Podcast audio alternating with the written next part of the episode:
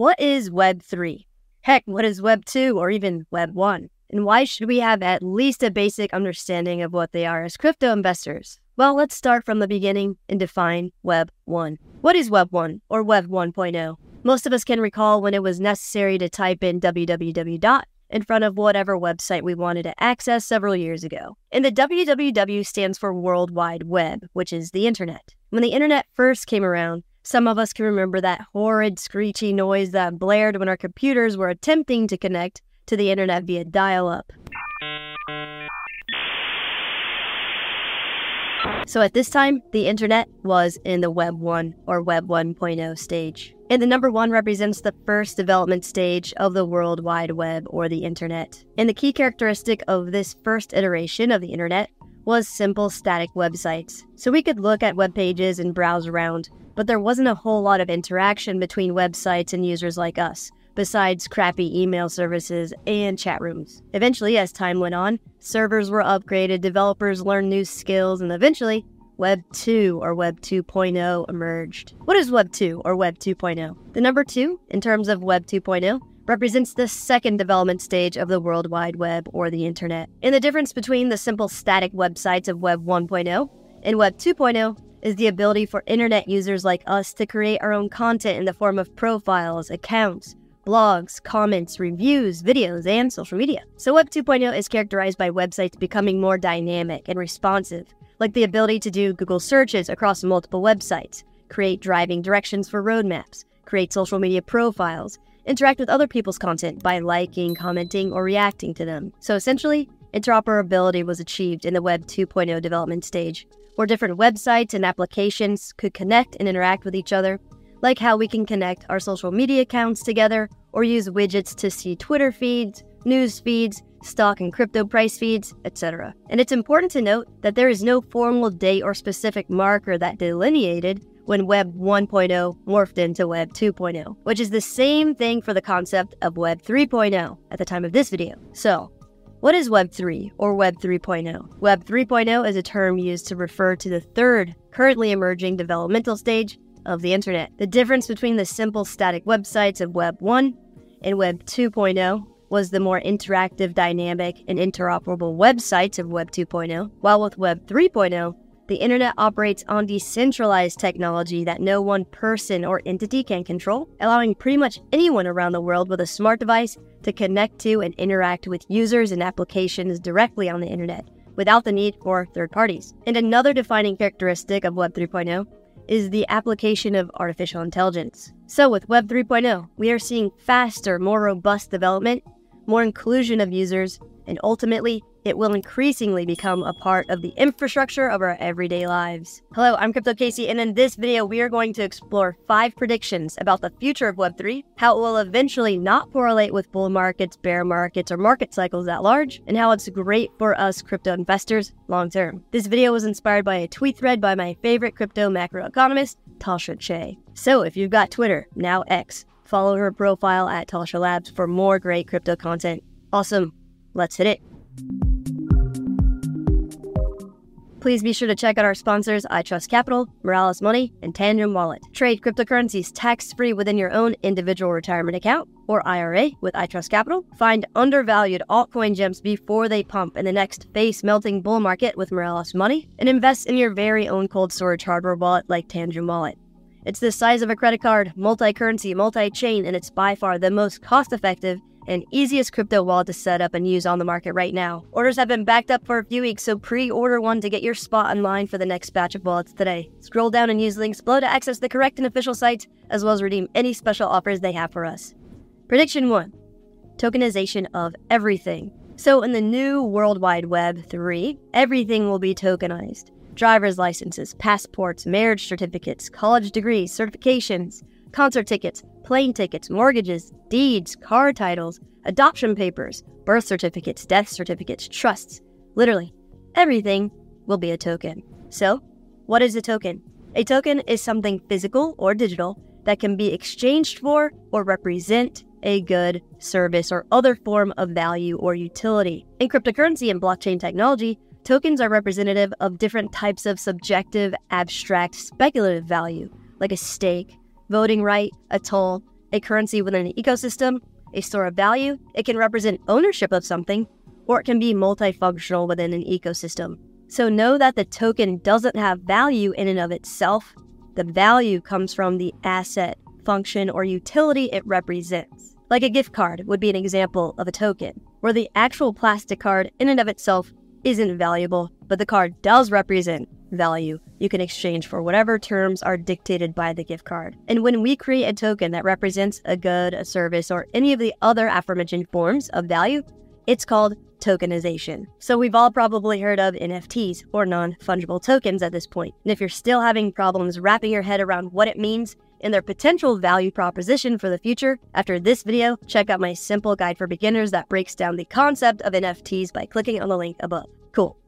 Next, prediction two digital global economies. Currently, global economies are, for the most part, physically regional. Like we have the United States in the US dollar, we have China and the yuan, we have Europe and the euro, etc. And the underlying foundation of these economies use the global banking system to transact for now. And each economy has their own monetary, fiscal, and taxation policies that we have to abide by, but largely have no role in how they operate and how or when changes occur. For example, in the United States, to participate in the banking system, you need to qualify for a bank account, and to live, obviously, you need a source of income from typically a job, and the government decides how much taxes we owe them, and they decide what they do with our tax money. In contrast, with the centralized, open, accessible, and ever advancing technological implications of Web 3.0, we are starting to see digital economies forming on the blockchain that we can all interact with regardless of physical location. And people like us can choose which economies we would like to be a part of. And within these ecosystems, we will get to decide how economic output is distributed among us versus being at the mercy of our governments. So, as economies begin to emerge on different blockchains like Ethereum, Solana, Cardano, and similar, we will start to form large digital global economies that rival current global economies like the United States, China, or similar. And we break down this abstract concept in more detail together in this video you can check out by clicking on the link above. We must also consider the development of the metaverse and ever changing valuations of certain NFTs, all around a time where an event like COVID showed us how fragile our physical supply chain processes can be, which greatly affected and continues to affect distribution of physical assets. Basically, with both a shortage of physical assets and lack of access to traditional financial assets like houses, real estate, stocks, and bonds, depending on where you live, or if they're affordable, digital assets will reign supreme in the future, which fortifies the prediction of the development of digital global economies. Nice. Prediction 3 Staking becomes an important income source. Proof of stake blockchain ecosystems through staking mechanisms are more inclusive and distributed, and therefore superior platforms for creating new successful economies. And anyone around the world can participate in staking within a proof of stake ecosystem. And in a sense, within that economy, they're receiving something sort of similar to a form of passive income from staking rewards. Currently, the two major sources of income for people are one, labor income in the form of wages and salaries, and two, capital income from investments like interest and dividends. Staking is a new way to participate in an economy relatively passively. And it's a way for cryptocurrency ecosystems like Ethereum, for example, to incentivize people to help maintain, secure, and participate in the network. So, staking will continue to evolve over time to encourage people to participate in economies, like by rewarding people for providing liquidity to certain DeFi or decentralized financial protocols, or validating transactions via proof of stake protocols, and more. At the end of the day, staking will become a popular way for digital economies on Web3 to distribute value among its participants. Sweet. Prediction 4 Transformation of the middle class. Both the Industrial Revolution and Tech Revolution created a global environment where big businesses seek out the cheapest labor possible to keep profits high. This both created the middle class and is the cause of its decline. However, Web3 can help rebuild and transform the middle class, and ultimately, this will help with class mobility. What is class mobility? Socioeconomic class mobility describes the ease with which a person born into a lower class can move into a higher class. In the dawn of advertising begot the oppression of the masses. seducing and distracting us with materialism, media, and journalism to keep us at bay. So, Web3 technology is giving us a glimmer of hope that the way we distribute value within economies can be more fair, inclusive, and give us the opportunity to move from lower classes to higher classes within our lifetimes. Because nearly everyone, regardless of social class, has access to smartphones, computers, and most importantly, the internet that is slowly but surely transitioning from Web 2 to Web 3. Cool. Prediction 5 Exponential increase in investors. With the onset of Web 3, everyone around the world will have access to the technology and will be able to participate in digital economies. So basically, everyone will become an investor in one way or another. Also, as we discussed in a previous prediction, everything will become tokenized, which creates even more investment opportunities for us all. So, democratization of these new economies and how we distribute value, as well as increases in class mobility, leads to more people having more money And the metaverse and NFT revolution will provide us with a vast and varied amount of assets to invest that money in. Because investing is an important source of income that many people around the world didn't and still don't have the opportunity to take advantage of due to location, lack of money, or lack of knowledge. Web3 bridges those gaps, and as a result, we will all be investors finance and economics was created to be complicated, complex, and daunting on purpose to keep a small elite group satisfied, while the mass majority of people on the planet